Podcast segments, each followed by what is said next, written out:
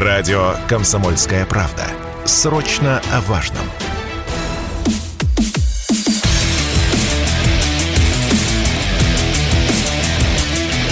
Программа с непримиримой позицией. Утренний Мардан. И снова здравствуйте, и снова в эфире радио «Комсомольская правда». Я Сергей Мордан. При всем богатстве выбора другой альтернативы нет, как известно. А с чего же еще начать? Со, с безвременной кончины Михаила Сергеевича Горбачева. Вот только не надо а, немедленно начинать писать, что давайте чуть более уважительно к смерти и все такое прочее. Не надо. Вот чего-чего, а лицемерия в этой программе по возможности не будет. Итак, содержательным. Ну, я просто предполагаю, что довольно изрядная часть э, аудитории не очень хорошо знает, кто такой Горбачев. Но мы с вами знаем, естественно. Хотя тоже, в общем, удивительно. А, даже у меня ощущение, что вот э, вся моя жизнь э, была при Горбачеве. Хотя нет. Хотя нет, конечно. Итак, первый и последний президент Советского Союза родился 2 марта 1931 года, Ставропольский край, крестьянская семья. А, побывал а, в оккупации вместе с матерью. При всем при этом советская власть не отправила его в ГУЛАГ как при Михаиле Сергеевиче Горбачеве начали писать всякие профессиональные демократы, которых позже стали обзывать либерастами а более того, сделал блистательную карьеру. В 1944 году вместе с отцом работал на комбайне, был награжден орденом Трудового Красного Знамени. 50-й год поступил, на минуточку, на юрфак МГУ. Задам вам сейчас риторический вопрос. А может ли сейчас а, мальчик из крестьянской семьи а, поступить на юрфак хотя бы МГУ? Я не говорю про там, вышку какую-нибудь или про МГИМО, упаси Господи? Ответ – нет, не может. Это было возможно только при проклятом советском тоталитарном режиме, с которым Горбачев, как выяснилось позже, и боролся всю свою сознательную жизнь. А там же в 1952 году, естественно, вступил в КПСС, в 1967 закончил, закончил заочно экономический факультет Ставропольского сельхозинститута. 50, 55 по распределению был направлен в Ставропольскую краевую, э, краевую прокуратуру, но сразу переведен на комсомольскую работу. 62 года все, Михаил Сергеевич был на партийной работе, карьера просто вот как э, ракета. А, смотрите, 62 года партийная работа, даже не так надо считать, 55 год он заканчивает э, Ставропольский сельхозинститут, а, значит, 62-го начинает а, работать именно по партийной линии. В 71-м уже, уже 9 лет всего, член ЦК. 80-й уже член Политбюро. В сентябре 1988 стал председателем Президиума Верховного Совета СССР, формальным главой Советского государства, но это уже, это уже все не важно. А генсеком, я напомню, он стал в 1985 году. В 1985 же году был проведен апрельский пленум, а после которого, в общем, и началось все то, что называется а, ускорение, перестройка, гласность, а, завершившаяся успешно. Ну, в 91 году, хотя я бы сказал бы, что все вот это, все вот это вот завершилось 24 февраля 2022 года. Вот 24 а, февраля 2022 года вот а, точно можно было подвести черту под этой очень длинной эпохой распада, которую переживала вся наша страна. Разные ее части по-разному. Ну, вот э, мы, мы с вами полгода живем уже в другой эпохе, в другое время. Про него попозже поговорим. Итак, по поводу Михаила Сергеевича Горбачева. Ну, каждый, естественно, сформулирует свою позицию. Я, естественно, с 4 утра а, читал комментарии неуемных людей, которым не спалось. Э, странным образом, а, вот, вот, вот что меня шокировало и оскорбляло, нет, а, не вот эти вот демонстративные а, комментарии, ну, господ типа там Венедиктовы или Собчачки, вот, которые, ну, естественно, вот, они же демонстративно в оскорбительной форме всегда на колени становились перед Горбачевым, вот, целовали ему туфли, говорили спасибо нам за вашу, спасибо вам за нашу свободу, спасибо, спасибо вам за нашу свободу. Они это делали абсолютно демонстративно, прилюдно, чтобы мы посмотрели, вот, чтобы мы э, вот ядом-то при этом ненавистью исходили. Ну, сейчас у них есть вроде бы как формальный повод еще раз. Ну ладно, на похоронах мы посмотрим, как все это будет происходить, то есть это будет особый шабаш. У меня в этом нет ни малейших сомнений. Вот.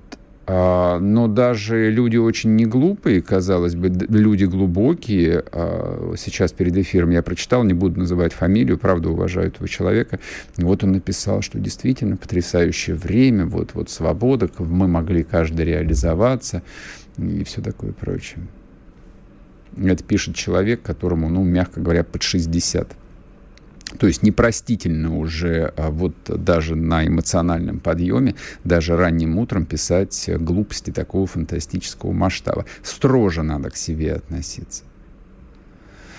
А я имею вам сказать вот что. Значит, во-первых, прежде чем я скажу вам то, что я думаю, а в телеграм-канале Мардан Сегодня а, снова минутка демократии, э, которую нам подарил, как говорят, Михаил Сергеевич Горбачев. А вот воспользовавшись этим его даром, давайте проголосуем.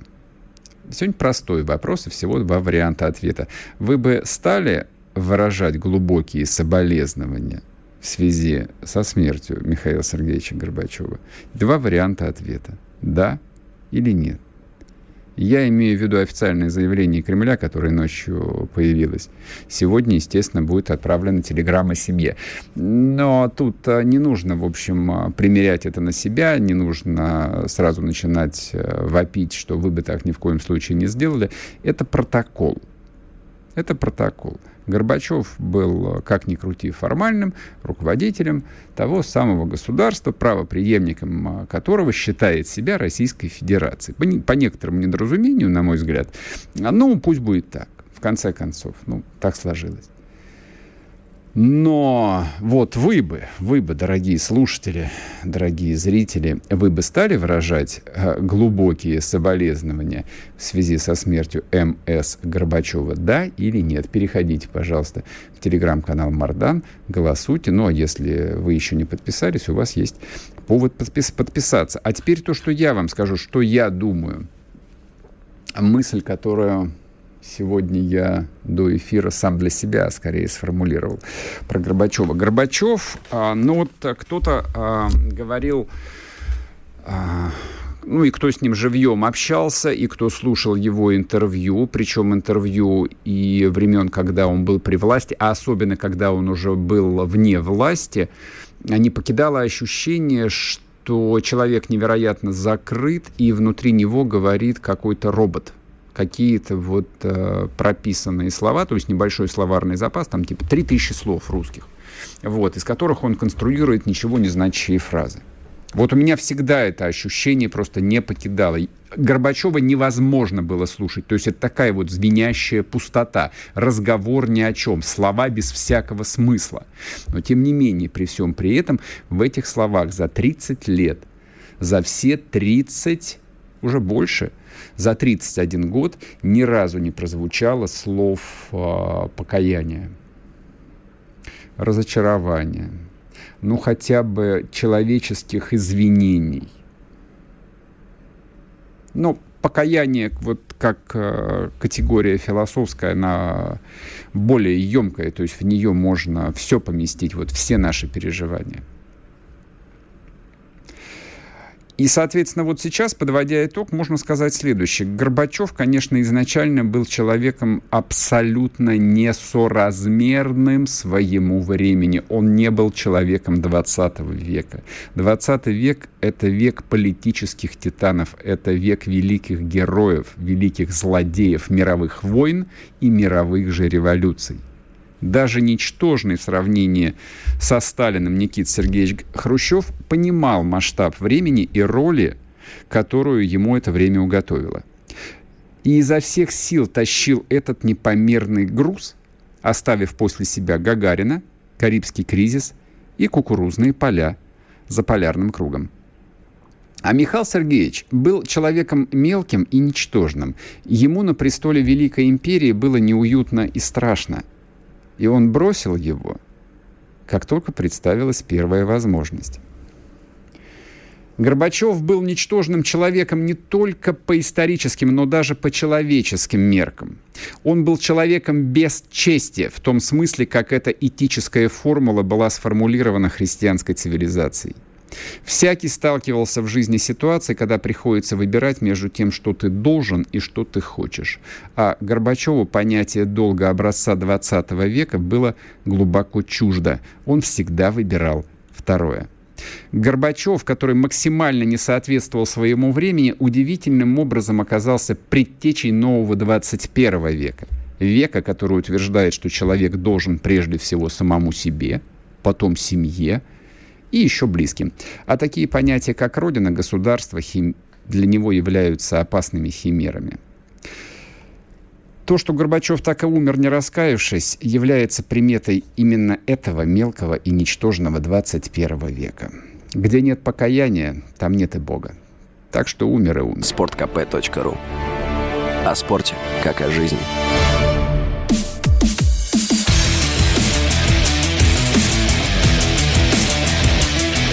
Программа с непримиримой позицией. Утренний Мардан. И снова здравствуйте, и снова в эфире радио «Комсомольская правда». Я Сергей Мордан. Ну, давайте еще поговорим минут 10 про покойного Михаила Сергеевича Горбачева. Ну, у нас же был э, президент Советского Союза один, и вот он, наконец, умер. 31 год после окончания страны. Удивительно. Удивительно. А, родилось, выросло, стало взрослым поколение, целое поколение людей, которые Горбачева знали исключительно вот как строчку там в учебнике каком-то, в газете. Просто фантастика, насколько можно было пережить собственное время. А Друзья мои, я, я не буду как бы останавливать, а, тут у многих есть свой счет, а, но не пишите проклятие. Не пишите проклятие, это уже не нужно, это уже поздно. А, там совершенно неважно, был а, Михаил Сергеевич человеком верующим и неверующим, теперь это уже не имеет никакого значения. Как известно, шанс а, там сформулировать это для себя, он ведь у каждого есть до смертного адра. А за дверью уже, в общем, поздно. Поэтому проклинать не надо, там уже есть кому с ним разобраться. Вот так вот.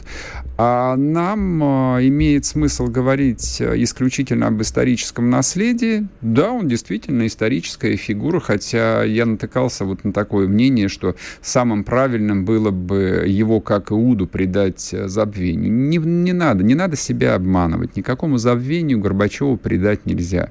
Горбачев, вот сам того не желая, ну, вообще у него, по-моему, в жизни все складывалось само по себе, и, в общем, общем, жизнью своей он совершенно не управлял.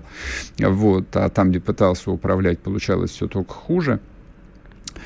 Но в учебниках русской истории, и не только русской истории, европейской истории – а может быть даже и мировой, он остался.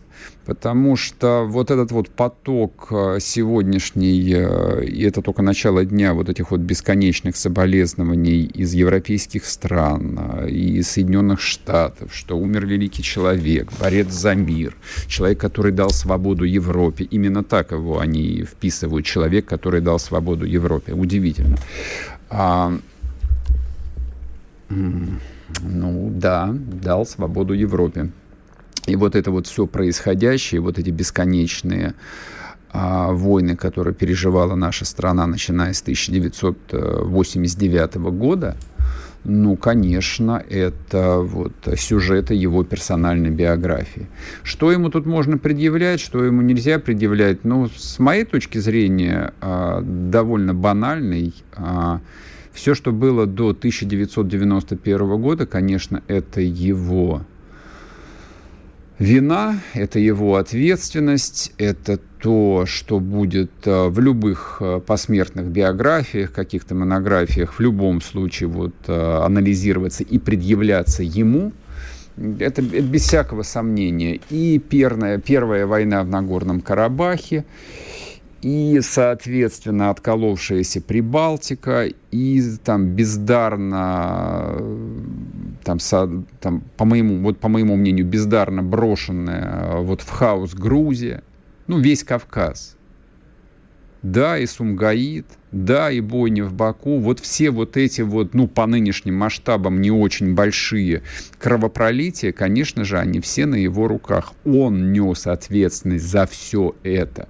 И если взять любой сюжет, который в поздней советской истории был, сейчас это вызывает, конечно, полное недоумение. Да как же так? в твоих руках, в твоей власти была гигантская страна просто с безграничным ресурсом. Это только сейчас ведь понятно, насколько ресурс был безграничен. Вы просто вспомните, более 20% мирового ВВП создавал Союз Советских Социалистических Республик. Гигантская армия, как по количеству солдат, так и по количеству современной на тот момент, самой современной техники. Гигантские пространства, огромное количество ресурсов просто невероятного размера инфраструктура. То, что досталось в наследство Горбачеву, хотя, ну, принято же вот через запятую писать Советский Союз впал в состояние глубокого кризиса, там страшный дефицит, все хотели перемен, всех, ну, человек э, такая скотина, что он все время хочет каких-то перемен, особенно когда слишком долго в его жизни нет войны. И советский человек в этом смысле был не оригинален. Дело не в этом, Дело в том, что возникали, а, ну, объективно, очень неоригинальные, очень обычные кризисы, которые возникали в истории десятков стран, империй, больших государств, которые можно и нужно и должно было разрешать. Просто с точки зрения вот своего долга как руководителя, как государственного деятеля. Ничего этого ни разу не было сделано ни в одном сюжете, ни в одной истории, ни в Риге ни в Сумгаите, ни в Баку, ни в Тбилиси. Чечня началась при нем. Все это началось при Горбачеве, и нигде он не сделал ничего. Пальцем о палец не ударил. Человек, в руках которого была власть, ну, я даже боюсь э, тех сравнений, которые приходят мне в голову. Ни у кого в человеческой истории не было столько власти, как была у Горбачева. Ни у кого в человеческой истории не было столько власти. Ни у одного американского президента не было столько власти. У Сталина не было столько власти, потому что у Сталина не было столько ресурсов никогда за все время его правления сколько было в руках Горбачева в 1985 году. Он вообще мог все. Он вообще мог все. Вопрос, как он этим распорядился. Ну, вот так, как распорядился. Поэтому, да, Европа ему вроде бы как по инерции сейчас благодарна, но мне кажется, они немножечко торопятся. Они продолжают жить э, в парадигме э, Фукуяма, который заявил, как вы помните, э, в конце 80-х, в начале 90-х о том, что история закончилась. Да нет.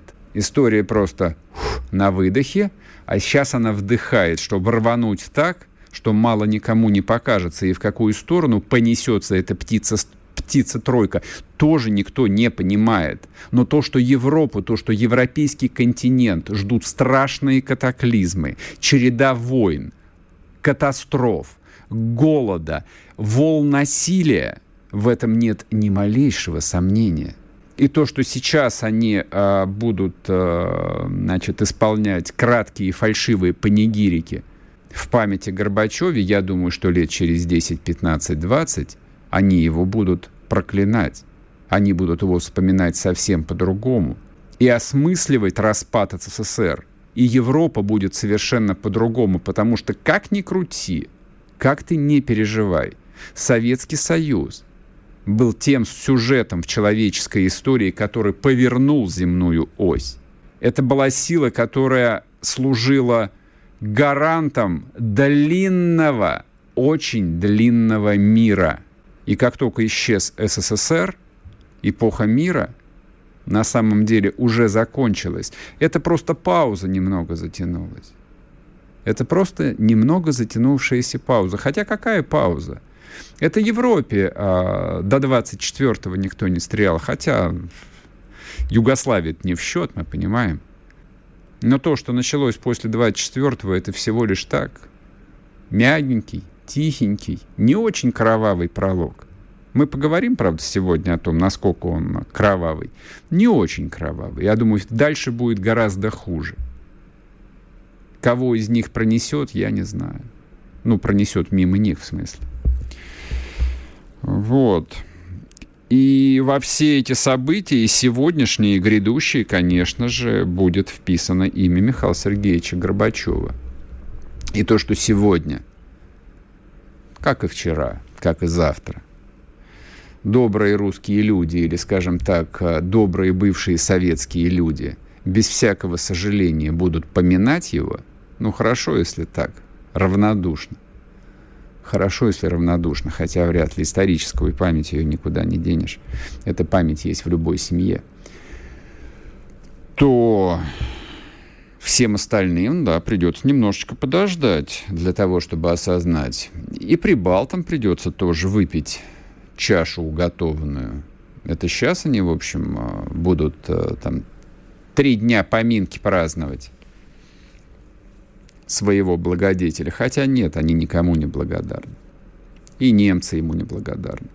То, что все, в общем, а, считают его за человека ничтожного, который променял, ну, как э, перефразирую библейскую цитату, да, право первородства променять на чечевичную похлебку, так вот, э, Горбачев э, царственную парфиру променял на коробку из-под пиццы.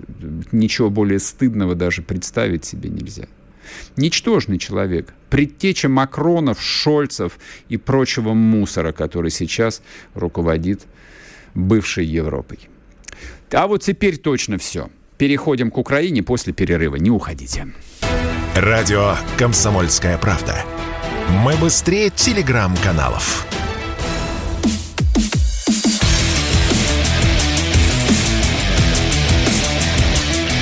Программа с непримиримой позицией. Утренний Мардан. И снова здравствуйте. И снова в эфире радио «Комсомольская правда». Я Сергей Мордан. Я напоминаю, идет трансляция на YouTube-канале «Мордан 2.0». Подписывайтесь. Если смотрите, ну, с вас лайк. Идет трансляция в телеграм-канале Мардан, там же идет голосование такое, знаете, как сегодня голосование? Очень простой вопрос, очень простые ответы. Их всего два варианта. Итак, а вы бы стали выражать глубокие соболезнования в связи со смертью М.С. Горбачева? Да или нет? Переходите и голосуйте. Так, а мы, соответственно, а, переходим а, к важной теме украинскому наступлению. Вот, никаких шуток. Вчера был первый день, я, ну или как, э, полтора дня прошло. Ну, или, сейчас, сейчас мы расспросим. К нам присоединяется Владислав Шурыгин. Вот, и вот все такие глупые вопросы я Владиславу намерен задать. А вы э, подпишитесь на его телеграм-канал «Рамзай». Влад, привет тебе. Да, всем привет. Да, доброе утро. Вот а, проведи, пожалуйста, ликбез, а, потому что, ну, вчера дов- довольно странно эта тема освещалась, ну, во многом благодаря а, вот службе внешних связей Минобороны, которая, в общем, типа как бы там, а, все, мы победили, значит, наступление хохлов провалилось, 1200 хохлов убили, все, едем дальше. Но ведь это же не так, наступление не так делается. Ну, понимаешь, надо отдать в этом случае все-таки должное Минобороны. Он не сказал, что наступление закончилось. Она сказала, что вот э, эти два дня, которые э, оно шло, закончились вот с таким результатом. Угу. Потому что всем очевидно, что, конечно, э, как бы на этом все точно не закончится, потому что любые такие войсковые операции такого масштаба, они продолжаются в среднем от недели до двух недель. Угу. То есть это как бы средний график развития любого наступления. То есть накопленные ресурсы, там боеприпасы, ГСМ, э, стянуты в районы сосредоточения части и как бы механизм запущен. Э, наступление очень сложно начать, то есть подготовиться к нему так, чтобы оно вот было полностью готово. Но, как ни странно, его точно так же тяжело заканчивать, потому что вытаскивать части из боев, отводить их, это всегда потери, чем потери не только чисто физические, которые на самом деле очень болезнны. Ты сначала шел вперед под огнем противника, потом тебе пришлось откатываться, потом снова, и когда ты в итоге Э, ну не то что втянулся, но когда ты находишься в процессе, вдруг поднимается решение его свертывать, то, конечно, это очень тяжелый такой моральный удар, потому что всем понятно, что вот все то, к чему мы готовились, оно не состоялось. Угу. Поэтому, еще раз говорю, это растянутые процессы. Если говорить о конкретно украинском наступлении, то, конечно, надо понимать, что они его ну, анонсируют уже месяца три примерно с э, начала июня. Оно все время переносилось, потому что э, резервы просто растаскивались. И только когда они начали массово готовить личный состав э, в Великобритании, в Польше, в Румынии, в других странах, у них появилась возможность начать потихонечку накапливать э, как бы силы. А этих, этих э, как бы, подготовленцев их вывозили после этого во Львовскую область, где, э, начиная с э, примерно начала апреля, Украина начала разворачивать, как было сказано, целых два корпуса, то есть там порядка 10 бригад. Но при этом получалось это очень сложно, потому что, опять же, все время оттуда выдергивались резервы затыкать дыры на фронтах, во-вторых, не хватало техники и вооружения. И, в общем, как вот по оценкам, э, ну, сложно сказать, разведки, мы к данным разведки отношения не имеем, но по тем э, данным, которые промелькали и в самой украинской как бы, системе и прочее, где-то э, от 5 до 8 бригад они вот к началу августа смогли таким образом накопить. Угу. Техни, технику и вооружение для них дали западники, то есть там а, основные ударные силы это 120 польских танков, которые создали, которые вошли в две бригады, которые были с, как бы, сформированы. А, соответственно, туда же бронемашины, туда же противотанковые средства, средства ПВО. То есть, в принципе, это такой был собран достаточно внушительный э, кулак. Опять же, он был усилен еще тем, что были отведены э, некоторые сильно потрепанные части на отдых и доформирование. И там тоже, в общем, шло э, как бы накапливание в них э, людей, завоз техники, какая была ремонтировалась или откуда-то получалось. Соответственно, вот к началу августа Украины в руках появился вот такой, как бы, как бы сказать, такой кистень при этом там отлично понимали, что даже с этим кистенем мечтать, что ты разгромишь э, Россию, невозможно. Просто по всем параметрам, даже не только военной, э, военной науки, но и просто даже просто человеческой логики. Единственное, что можно сделать, это попытаться нанести русским где-то болезненный такой удар, который бы был виден, из которого можно будет выжить максимальный пропагандистский эффект как для внутри страны, так и для собственно говоря, возможно, даже главное, для внешнего употребления, потому что, конечно, вопросов к Украине от кураторов все больше.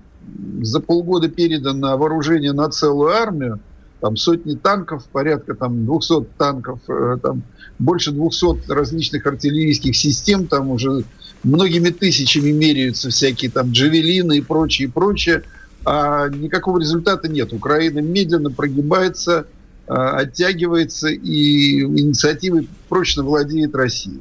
В начале августа они, собственно говоря, вот перед этой дилеммой встали в полный рост. И тогда же, в общем, э, ВСУ, который был не очень за такое наступление, понимая, что разматывание и стирание таких резервов, это может выйти просто боком, они э, очень долго тянули и, находясь под огромным давлением Зеленского и, так сказать, внешнеполитических интересов, были вынуждены ну, как бы перейти к активной стадии. Для этого они решили использовать э, российский опыт, то есть собрать мощную артиллерийскую группировку, потому что никакого превосходства в артиллерии просто в общем у них не было. И на, на, на моменте наступления они просто хотели его организовать, поэтому с основного и главного мощного укрепрайона, это вот Маринска-Авдеевского, они тайно как они считали, сняли всю тяжелую артиллерию и перебросили на юг. Но mm-hmm. тайна оказалась явным, и мы тут же ударили по этому укрепрайону. смогли его резко взломать. Мы прошли больше, большую часть большую часть Маринки, мы заняли стратегические пески, и мы э, вплотную зацепились за Авдеевку. В этих условиях, в общем, еще там день-два они продолжали подготовку к наступлению, надеясь, что как бы сработать на упреждение, что когда они начнут наступать, то мы будем вынуждены все свернуть, но потом до них, в общем, дошло, что никто ничего сворачивать не будет, и нужно срочно спасать ситуацию. Артиллерию вернули назад, она опять начала работать, э, более того, даже добавили туда э, были вынуждены кинуть туда минимум э, две батальоны, две батальоны тактических группы из именно тех резервов, которыми они собирались наступать. Кинули туда ССОшников своих, как пожарную команду, отряды наемников, и, собственно говоря, с ними они следующие две недели как-то пытались застабилизировать э, ситуацию. Вот две недели прошло, прошу прощения, две недели прошло, и теперь, э, ну, не то что слово наконец-то, но теперь вот ВСУ все-таки решили этот удар провести. Опять mm-hmm. же, проводят они его, мягко скажем, в разрез с военной наукой. То есть какого-либо артиллерийского превосходства они создать не смогли. Правда, американцы в этом случае, которые участвовали в разработке всех этих планов, они попытались максимально скомпенсировать это Э, возможностями тех же самых своих э, хаймерсов. То есть последние там сутки они э, наносили удары хаймерсами по всем разведанным таким целям, как склады, как пункты управления. В общем, все то, что они разведывали, они пытались уничтожить, то есть как бы попытаться нарушить. Главное – это логистику.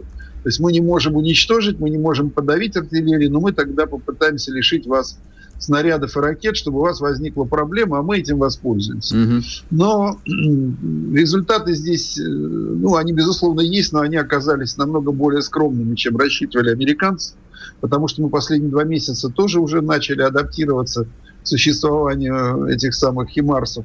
И э, в этом случае как бы совершенно другая система хранения, по-другому осуществляется подвоз. В общем, Э, это, как бы, эта ставка не сработала. То есть э, пришлось наступать. Не, второй момент, они попытались в этом случае использовать тактическую внезапность. То есть наступать практически без артиллерийской подготовки. Начали в темное время суток. И была попытка, то есть была расчет на то, что они вот смогут совершенно неожиданно появиться перед нашими окопами и развить наступление. Частично в одном месте им это удалось. То есть они э, в районе, если не ошибаюсь, э, сейчас пытаюсь вспомнить, как он там называется, э, Посад Покровском, все, вспомнил, mm-hmm. да, Посад Покровском, они смогли там выбить э, ополченцев, э, которые там держали оборону, и, если не ошибаюсь, наших десантников из села, заняли это село, это был как бы верхом их перемоги. То есть это село в четырех километрах от старой линии фронта с населением 165 человек, если смотреть довоенные. Угу. Вот э, это как бы главное такое вот э, их достижение. Влад, При... я, я прерву тебя здесь. Да. Э, на одну минутку уйдем на новости. Сейчас вернемся и продолжим тогда разговор. Владислав Шурыгин с нами на связи, военный эксперт, журналист. Подписывайтесь пока на телеграм-канал Рамзай и будете читать все в оригинале в подлиннике. Не уходите. Радио «Комсомольская правда». Срочно о важном.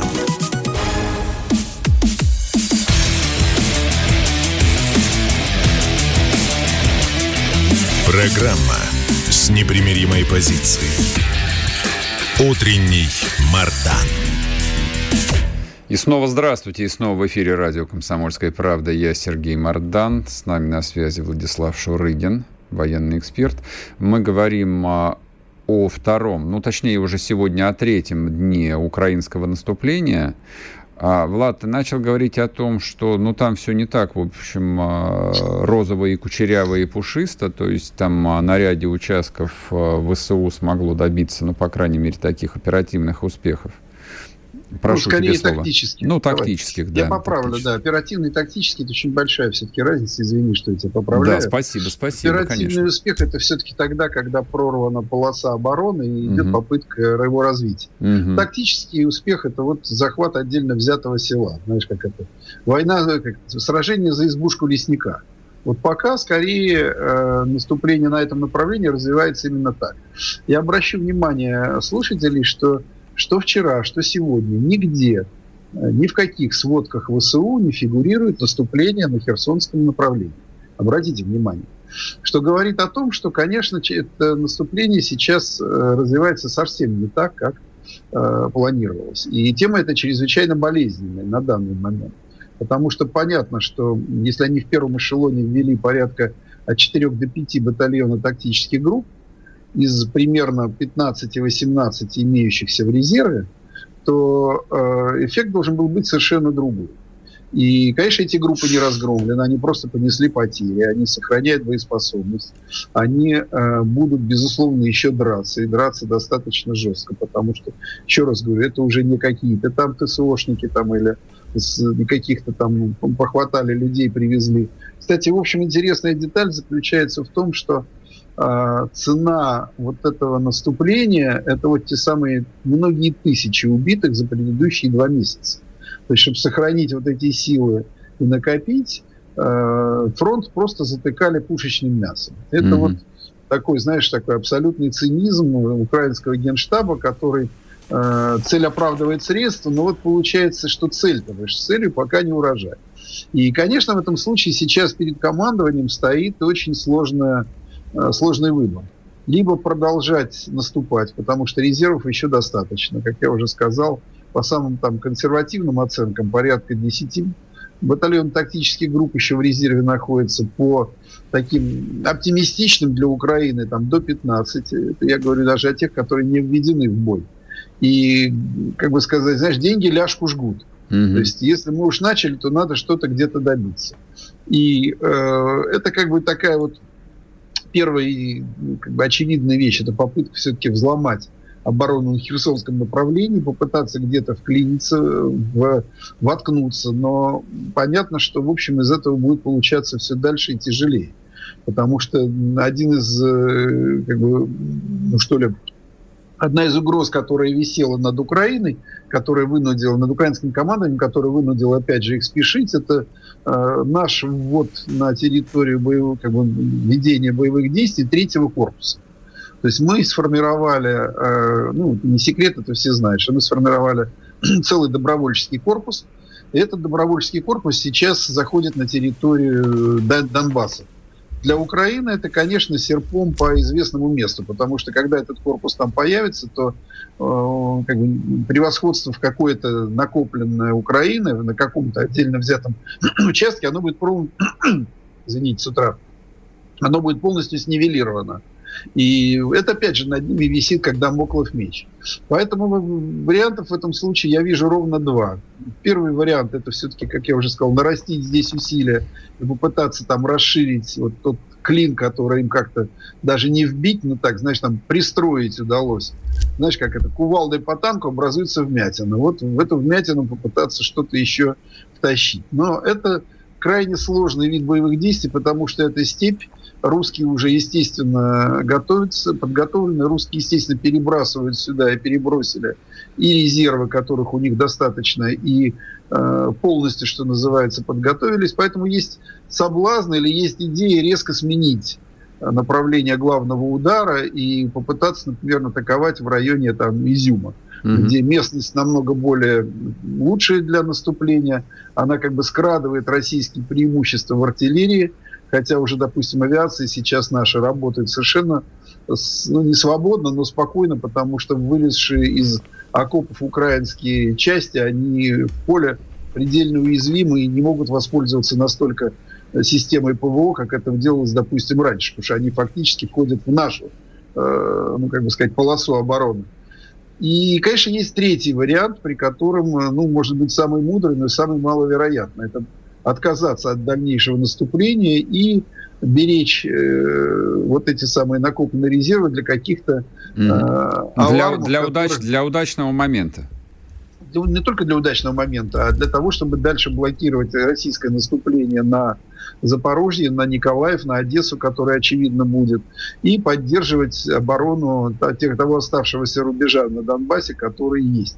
Я думаю, что здесь все-таки вряд ли будет. Хотя я допускаю, что Залужный попытается хотя бы часть этих резервов сохранить. Поэтому я думаю, ну, опять же, как ты понимаешь, я в этом случае просто э, как бы гляжу на собственную карту, которую сам, собственно говоря, и заполняю. Угу. Я считаю, что, возможно, еще в течение суток-двух Украина будет пытаться вести активные боевые действия и добиться хоть какой-то перемоги, хотя, например, даже политическое значение ее сегодня уже э, практически утрачено, потому что сегодня совещание э, министров обороны э, стран НАТО, в которых участвует и э, министр обороны Украины, и вот так красиво кинуть на стол карты, смотрите, мы тут наступаем, пока вы тут базарите, мы тут проходим вперед, мы в русских громим, давайте больше вооружений, мы пойдем еще дальше, хоть до Москвы.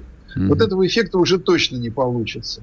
И я думаю, что вот это вот полное гробовое молчание Генштаба ВСУ – о двух днях вот этих э, ударах и наступлениях, а также заодно, как ты помнишь, вчера полный запрет вообще, намордник информационный на все, что связано с проведением спецопераций на Украине, когда теперь даже уже как бы боевым блокером... Не-не, у, у них не спецоперации, все же, давай уточним. А, да, они это да. называют войной. Да, это я уже ошибся, да, это война. Да и мы ее должны называть войной. Я говорю, команды случае, не было, да. команды не было, товарищи офицеры. Да, ну, Сказано вам это... спецоперация, значит будет спецоперация. Да.